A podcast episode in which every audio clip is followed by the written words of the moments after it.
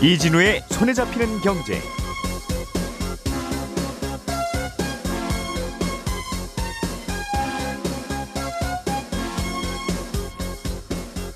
안녕하십니까 이진우입니다. 정부가 어제 물가 대책을 발표했습니다. 핵심은 나라 밖에서 들여오는 물건들의 관세를 좀 깎아서 물가를 잡아보겠다는 건데 실제로는 별 효과가 없을 거라는 지적도 함께 나옵니다. 어떤 이유 때문인지 들어보겠고요. 분양가 상한제가 적용된 새 아파트는 집주인이 일정 기간 동안 실거주를 해야 되는데 정부가 이르면 올 하반기부터 이 실거주 의무를 완화하기로 했다는 보도가 있었습니다. 구체적으로 어떤 내용이고 어떤 취지인지도 좀 들어보겠습니다. 유럽연합이 러시아산 원유 수입 금지에 합의했다는 소식도 들어보겠습니다. 5월 31일 화요일 손에 잡히는 경제 시작합니다. 우리가 알던 사실 그 너머를 날카롭게 들여다봅니다. 평일 아침 7시 5분 김종배의 시선 집중.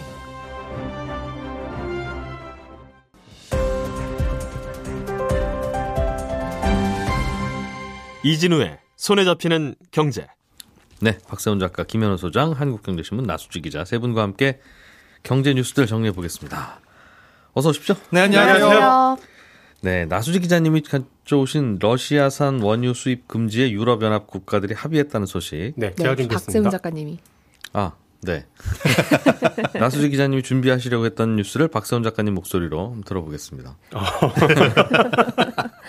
이게 딱한 시간 전에 나온 속보라서 아주 따끈따끈한 소식인데 예. 왜냐하면 저희가 출근해가지고 준비한 소식이거든요. 음. 그동안 원유 수입의 합의를 마, 한 해 만에 뭐 유럽연합이 갈라지네 만에 말들이 많았는데 요거 두고선 일단은 원유 수입 금지에는 합의를 했습니다. 다만 당장 오늘부터 수입 금지 이건 아니고요. 지금부터 조금씩 조금씩 줄여서 연말에는 거의 수입을 안 하는 걸로 하자. 여기에 합의를 한 겁니다. 합의 못했네요. 그럼 결국 그 말이네요. 그렇습니다. 음. 사실상 도저히 그렇습니다. 지금부터 서- 서- 원유 수입을 금지하는 거로는 합의가 안 된다는 얘기를 그렇습니다. 돌려 돌려서 그냥 이런 합의로 나왔다. 네. 올 걸로 들리는데요. 모르니까요. 예. 네. 유럽연합이 사실은 러시아 원유 수입을 금지해야 되겠다고 어, 하면서 노력은 계속 해왔어요. 러시아 그렇습니다. 최대의 수출품이기도 하고, 네. 음, 뭐 총 쏘고 할 전투가 아니라면 이런 것이 가장 강경한 대응일 수 있을 테니까. 그렇죠. 그런데 헝가리가 일단 가- 강하게 반대해서 합의가 안 될 거라는 전망이 많았지 않습니까? 그렇습니다. 이번에는 헝가리의 목소리는 어땠어요? 묘수를 썼다고 해야 될까요? 헝가리는 일단 예외로 하기로 했습니다. 무슨 아, 헝- 얘기냐면 헝가리 빼고 나머지 유럽이 합의하는 걸로. 아닙니다. 헝가리가 자기네 사정 때문에 러시아산 수입 안 하면 우리 너무 힘들다. 네. 우리 진짜 러시아산 아니면 진짜 안 된다. 음, 찬성을 할 수가 없다. 이렇게 방하게 반대를 하니까 알았어, 알았어. 일단 너네 나라는 그럼 예외로 해줄게. 수입은 계속해. 네. 대신에 수입 금지 조치에는 합의를 좀 해줘. 라고 한 겁니다. 왜냐하면 네. 유럽연합이 이런 일을 하려면 27개 회원국 모두가 동의를 반드시 해야 되거든요. 예. 그러니까 도장은 좀 찍어줘. 대신에 음. 우리가 예외 조항을 만들어서 네. 너네는 수입을 할 수 있게 해줄게. 요렇게 된 겁니다. 야, 정말 유럽연합은 묘수의 묘수가 아주 거듭다. 그래서 합의가 아. 일단 되긴 된 건데. 유럽연합은 어떤 중요한 일 결정할 때는 만장일치여야 되는데 그럼 헝가리는 동의는 하고 네. 러시아산 수입 금지. 네. 그리고 나는 수입은 계속 하는 건데 네. 나머지 유럽 국가들은 그건 인정해 주면서 네. 만장일치로 합의했다고 발표를 한다. 그렇습니다. 그리고 그 내용도 알고 보면 당장 수입 금지 아니고 연말까지 해서 뭐 최대한 줄여보겠다 라는 거라서 일단은 조금 명분이 앞선 합의가 아닌가라는 생각이 드는데 예. 문제는 어제 국제 유가가 장중 배럴당 120달러를 넘기도 했었거든요. 음. 근데 이게 러시아산 원유를 유- 유럽에서 만약에 수입을 안 하게 되면 실제로 할지 안 할지 모르겠으나 어쨌든 안 하게 되면 다른 데서 수입을 하게 될 거니까 네. 공급이 달릴 거라는 우려도 있고요. 중국이 또 내일부터 상하이 봉쇄를 풀기 때문에 그럼 앞으로 공장들이 돌아가게 될 거고 그럼 기름 수요가 많아질 거다. 이런 전망이 섞여서 어, 유가가 좀 많이 오른 게 아닌가라는 해석들을 하고 있습니다.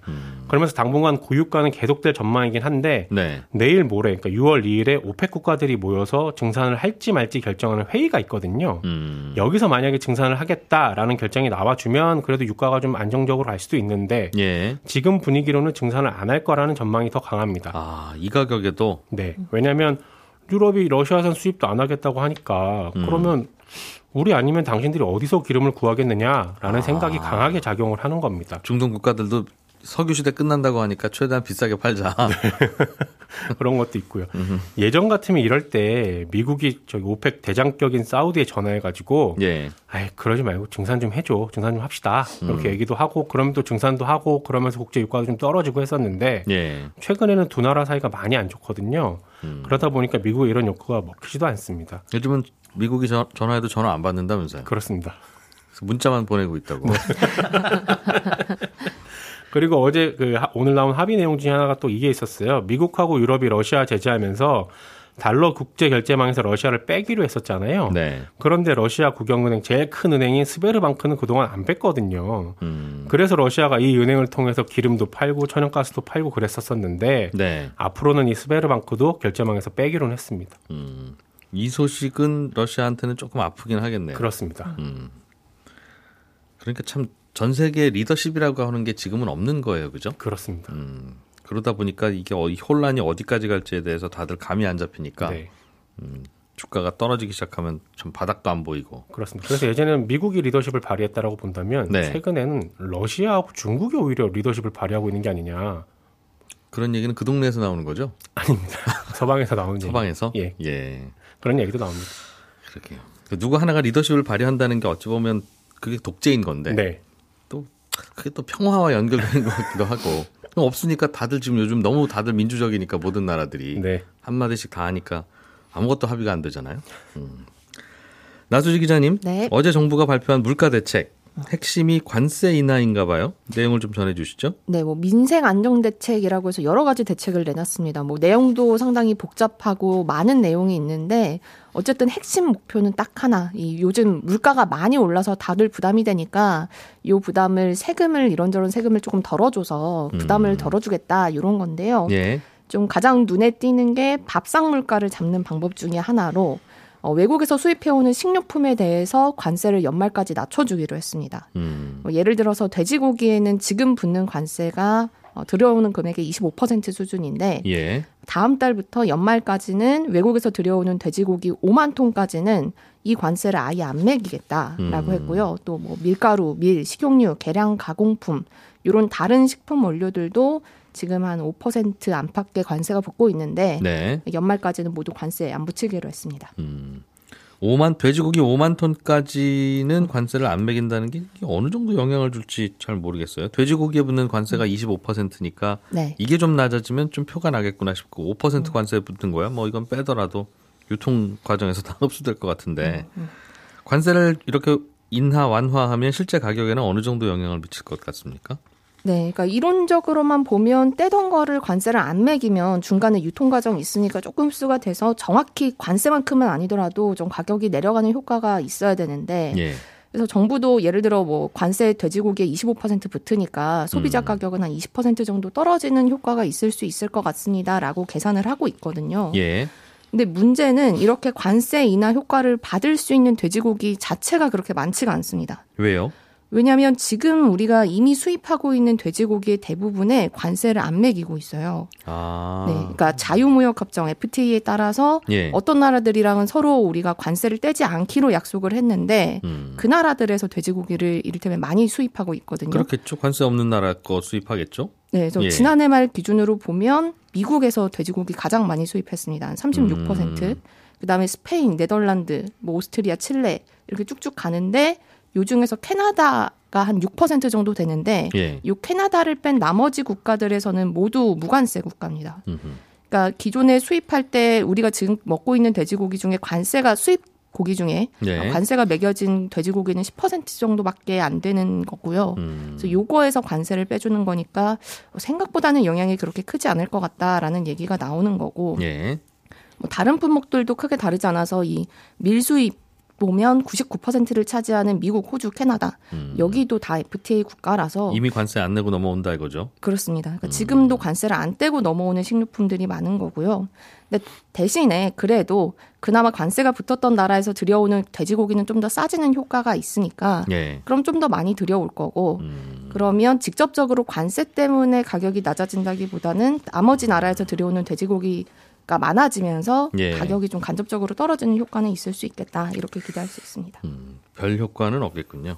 큰 효과는 없을 것 같습니다. 아파트 시장도 분양가 상한제로 해서 싼 싸게 분양을 좀 하지만 그 물량이 워낙 가물에 콩나듯이 나오니까 음. 그게 아무 의미 없이 그냥 분양 받은 분만 갑자기 가격 올라서 좋고 그걸로 끝나버리는 음.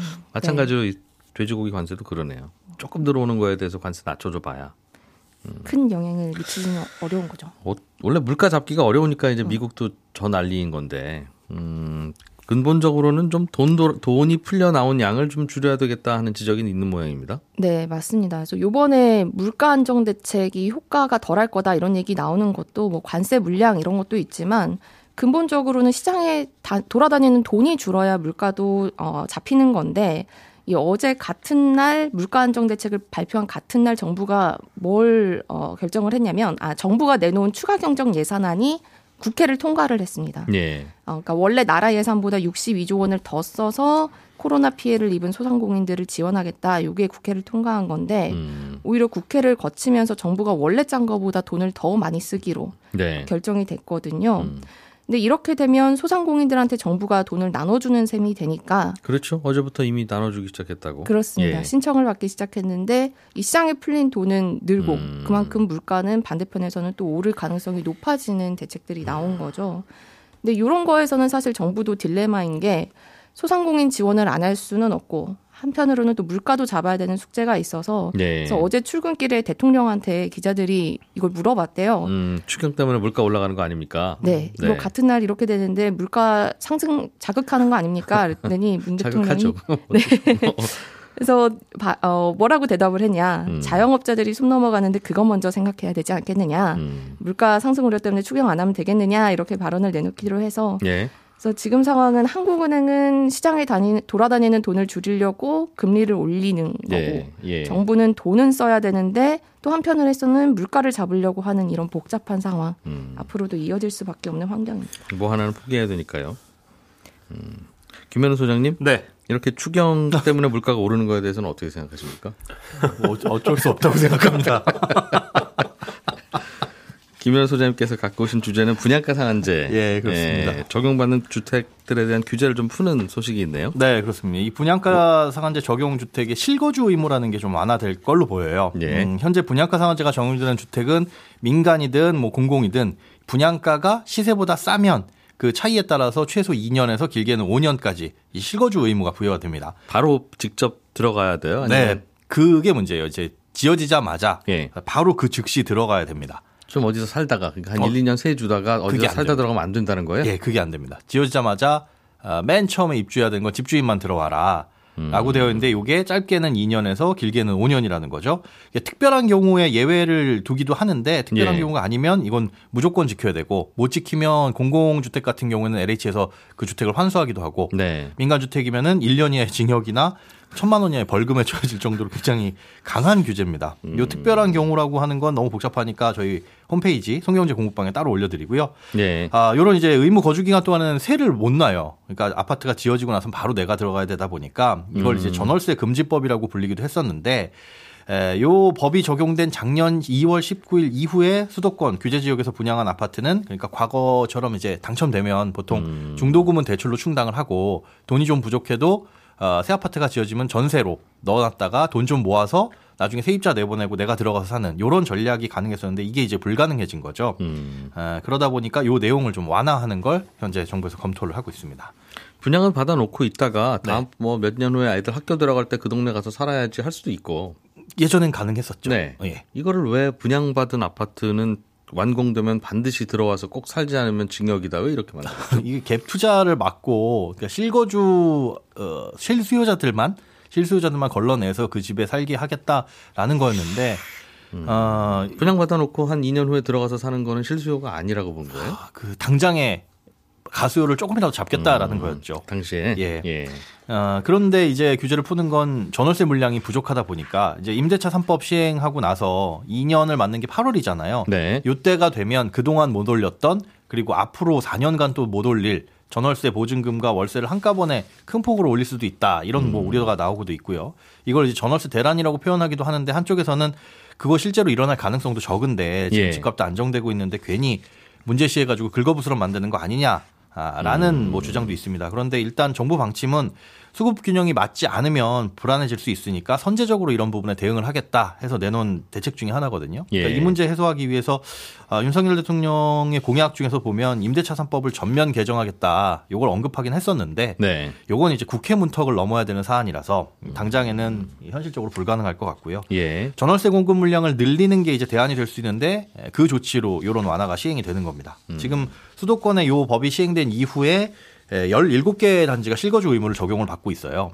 지금 그 규정이 설, 생기고 나서 분양이 이제 된. 분양이 된 네. 아파트 중에 이제는 그동안 지어지면서 그렇죠. 최근에 완공이 돼서 이제 실거주 의무가 적용되고 있다고요. 맞습니다. 이제 예. 슬슬 완공이 되기 시작하고 어, 처음 아파트 단지가 하나 700여 세대 단지가 하나 나올 것 같은데 처음으로 예, 어, 그렇습니다. 분양받은 사람은 바로 들어와서 살지 않으면 징역. 네. 뭐, 규정이 징역이지 설마 예, 뭐 그렇긴. 했겠어요. 벌금 그게 적용된 첫 번째 단지가 예 나오고 있는데 나오고 있는데 요게 거기부터 괜찮다는 겁니까? 요게 이제 완화가 된다면 된다면 이제 풀어주는 건데 에, 다음 달에 이제 분양가 상한제 대해서도 이주비나 원자재 가격 반영해서 합리화시키겠다. 그러니까 분양가를 좀 올릴 수 있도록 하겠다라고 밝힌 바가 있잖아요. 그래서 분양가가 올라가서 잔금 마련이 어려운 경우에는 이제 세입자를 어, 드리고 어, 충당을 하는 것도 가능해질 것으로 보입니다. 근데 이것과 동시에 이제 또 하나 풀리는 규제가 예. 주택담보대출에 대한 전입 의무도 완화가 돼요. 이건 또 뭐냐면 에, 재작년 2020년 7월 이후부터는 무주택자나 1주택자가 규제 지역 내에서 그 주택 구입 자금을 대출을 받으면 네. 무조건 6개월 이내에 그 집에 전입을 해야 됩니다. 이건 실거주 의무하고는 상관이 없어요. 그러니까 무주택자가 집을 사거나 예. 1주택자가 갈아타기를 해서 새로 집을 살 때 대출을 받으면 대, 그렇습니다. 대체로 대출 받겠죠? 예. 그러면 6개월 이내에 반드시 그 집에 전입을 해야 됩니다. 이것도 그러니까 갭 투자 맞겠다라는 거죠. 그러면 안에 세입자가 계셔서 네. 한 8개월이나 9개월 정도 후에 이 세입자가 나가는 집이라서 나 그거 사겠습니다. 그럼 그러면 이제 대출 일정을 그 안에 조정을 해야 되고 어, 대출은 못안 안 된다. 그러면 예. 나가는 것 6개월 이내에 맞춰야 되고 안 그러면 같이 살아야죠. 그럴 수 없죠. 전입을 들어가서 그 예, 세입자가 있더라도 전입을 해야 되는 음. 만약에 그걸 지키지 못하면 대출을 즉시 상환해야 되고 그런 규제가 있었는데. 예, 3년 동안 주담대도 안 됩니다. 그런데 이게 중도금에도 해당이 되거든요. 예. 그러다 보면 이 지금 실제로 분양을 받으신 분들이 중도금 대출을 받았는데 예, 요 규제를 완화하지 않으면 이게 충, 충돌하잖아요. 그래서 예. 요것도 어, 규제를 완화할 예정입니다. 그러면 이제부터는 지어지는 집에 그냥 직접 입주 안 하고 예. 어 1, 2년 혹은 뭐 1, 2년이 아니라 세입자를 들였으면 4년까지는 못 들어가는 거네요. 음, 그렇게 보실 수 있죠. 예. 예. 뭐 그렇게 늦게 들어와도 된다. 내가 들어가겠다라고 한다면 뭐 중간에 들어갈 수도 있겠으나 예. 일단 늦게 들어가도 될 것으로 규제를 완화할 것 같은데 실거주 의무 기간이 아예 없어지는 건 아니고요. 뒤로 밀리게 될 방안이 유력합니다. 그러니까 음. 예. 지금은 아까 말씀드린 대로 딱 지어지자마자 입주 가능일부터 바로 실거주를 해야 되지만 음. 예를 들어 실거주 기간이 5년이다 그러면 입주 가능일이 아니라 당신이 여기 살고 있는 그 기간 동안에는 5년만 채우면 된다라는 네. 식으로 바꿀 것 같고 요건 이제 시행령 개정 사항이라서 국회 문턱은 통과하지 않고 정부가 야. 그냥 수정을 할 수가 있습니다. 당시에 왜 그런 규제를 했는지도 취지를 들어보니 이해는 되고 네. 지금 왜 바꾸는지도 취지를 들어보니 이해는 되는데 네. 결과적으로 보면 그 당시에 정부가 네. 그 당시 정부가 어 분양 받으신 분들은 반드시 실거주 하셔야 됩니다. 예. 라는 규- 규제를 만들었을 때 그냥 무시하고 분양 받은 분들만 이겼네요. 음. 에이, 설마 바뀌겠지. 저기 저 때 되면 전월세난 때문에 또 규제 풀릴 거야. 그렇죠. 그 규제를 생각하신 분들도 음. 계시겠지만 사실은 규제보다는 이제 분양 주택이 워낙 적었기 때문에 네. 아마 그 규제가 있었어도 필요하신 분은 받지 않았을까 싶은데 이것 때문에 안 받으신 분들이 있다면 말씀하신 대로 그분들이 이겼네요. 아무튼 음, 그러면 이제 그런 규제들을 풀면 이제 전월세 가격 오르는 게 조금 덜할 것이다. 네, 물량이 좀 나오니까 테니까. 음, 그렇게 기대를 하고 있는 거죠. 알겠습니다. 박세훈 작가님이 준비해 오신 소식은 아파트 관련한 것인데 문화재청의 허가 없이 김포 장릉 인근에 건설돼서 논란이 됐던 아파트 네. 이 입주를 그냥 하세요. 지어진 거 어떡합니까? 네. 그런 쪽입니까? 그렇습니다. 이 뉴스는 저희가 꾸준히 업데이트를 하고 있는데요. 요 간단하게 어떤 어떤 문제였죠 이게? 그 문화재청의 허가를 안 받은 상황에서 예. 문화 어떤 특정 문화재를 지으려면 반경 몇 미터 안에 올릴 때 몇 어디까지 올릴지를 문화재청하고 허- 사전에 협의를 하고 허가를 바꿔야 되는데 착공해야 되는데 네, 그 과정이 좀 생략되거나 아니면 나중에 음. 바뀌었거나 하는 문제가 있었습니다. 그래서 문화재청 쪽에서는 당장 헐어라. 네, 허러라까지는 아니고 일단 공사를 좀 중단을 중단시켜라. 음. 해라라고 했었었는데 예. 법원에서는 일단 그 재판 결과 나올 때까지는 음. 공사를 계속 진행을 하시고 예. 지켜보면서 어, 재판 결과 기다립시다라고 음. 했었던 거고 건설회사가 이길 수도 있으니까. 그렇습니다. 예. 그런 상황에서 건설사들이 이제 인천 서구청에다가 사용 검사 신청을 했는데 네. 또 사용 검사 확인증을 이제 서구청이 어제 내준 거예요. 음. 근데 사용 검사 확인증이라는 게 나오면 입주 절차를 바로 진행을 할 수 있다라는 의미입니다. 예. 그러니까 이론적으로는 당장 오늘부터 입주가 가능해진 겁니다. 음. 아직 두 곳의 건설사는 서구청에 사용 승인을 신청하지는 않았는데 예. 사실상 이건 시간 문제입니다. 음. 신청을 하면 아주 특별한 사유가 없는 한 서구청은 승인을 해줄 겁니다. 왜냐하면 음. 똑같은 상황에서 누군 해주고 누군 안 해줄 수 없을 테니까요. 그렇겠죠. 음. 문제는 문화재청하고 건설사들하고 말씀드렸듯이 재판이 진행 중인데 예. 입주가 이미 진행이 돼버리면 음. 그 상황을 재판부도 모른 척을 할 수가 없습니다. 예. 어, 만약에 문화재청 손을 들어주려면 들어가신 분들 다 다, 내보내고 다 내고 헐어야 되는데 아파트 헐어야 되는 건데. 그럴 경우에는 실거주자들의 피해가 굉장히 크다라는 걸 재판부가 분명히 생각을 할 겁니다. 네. 그렇기 때문에 지금 상황에서는 아, 음. 문화재청이 승소할 가능성이 굉장히 좀 낮아진 상황이 된 거죠. 애초에 누가 잘못했느냐를 따지기보다는 네. 이제는 이미 이렇게 벌어진 거 어떡하냐 한 말이냐 쪽으로 재판이 흘러갈 가능성이 가능성이 높다. 굉장히 높아졌습니다. 음. 그리고 만약에 이제 소송에서 네. 문화재청이 이기더라도 예. 그럼 이제 2심, 3심까지 가게 될 거고 3심까지 음. 가게 되면 꽤 시간이 거- 길어지겠죠. 예. 그러면 아마 이 세 곳의 건설사들이 지은 아파트엔 입주가 다 끝났을 겁니다. 음, 음, 그런데 대법원에 가서 만약에 문화재청이 이긴다. 음. 그러면 다 내보내야 되고 헐어야 되는 상황이 오는데 대법원은 그것도 또 부담이겠죠, 그럼. 부담일 거고 문화재청 음. 입장에 정부 입장에서도 이거 행정 대집행하는 게 굉장히 부담스러워집니다. 그러니까 사실상 철거가 힘들어졌다 라는 얘기까지 나옵니다. 근데 혹시라도 이런 문화재 보호에 대해서 건설사가 소홀했던 거라면 네, 일단은 지어 네, 착공돼서 올라가면 그냥 문화재청이 못 막아. 그렇습니다. 라는 선례를 만든 거긴 하네요. 그래서 이 사태 만든 어. 원인이 뭔지 찾아내고 거기에 대한 책임 은 반드시 물어야 할 것 같습니다. 예, 저는 11시 5분에 이어지는 손에 잡히는 경제 플러스에서 또 한 번 인사드리러 오겠습니다. 잠시 후에 뵙죠. 이진우였습니다. 들어주신 여러분 고맙습니다.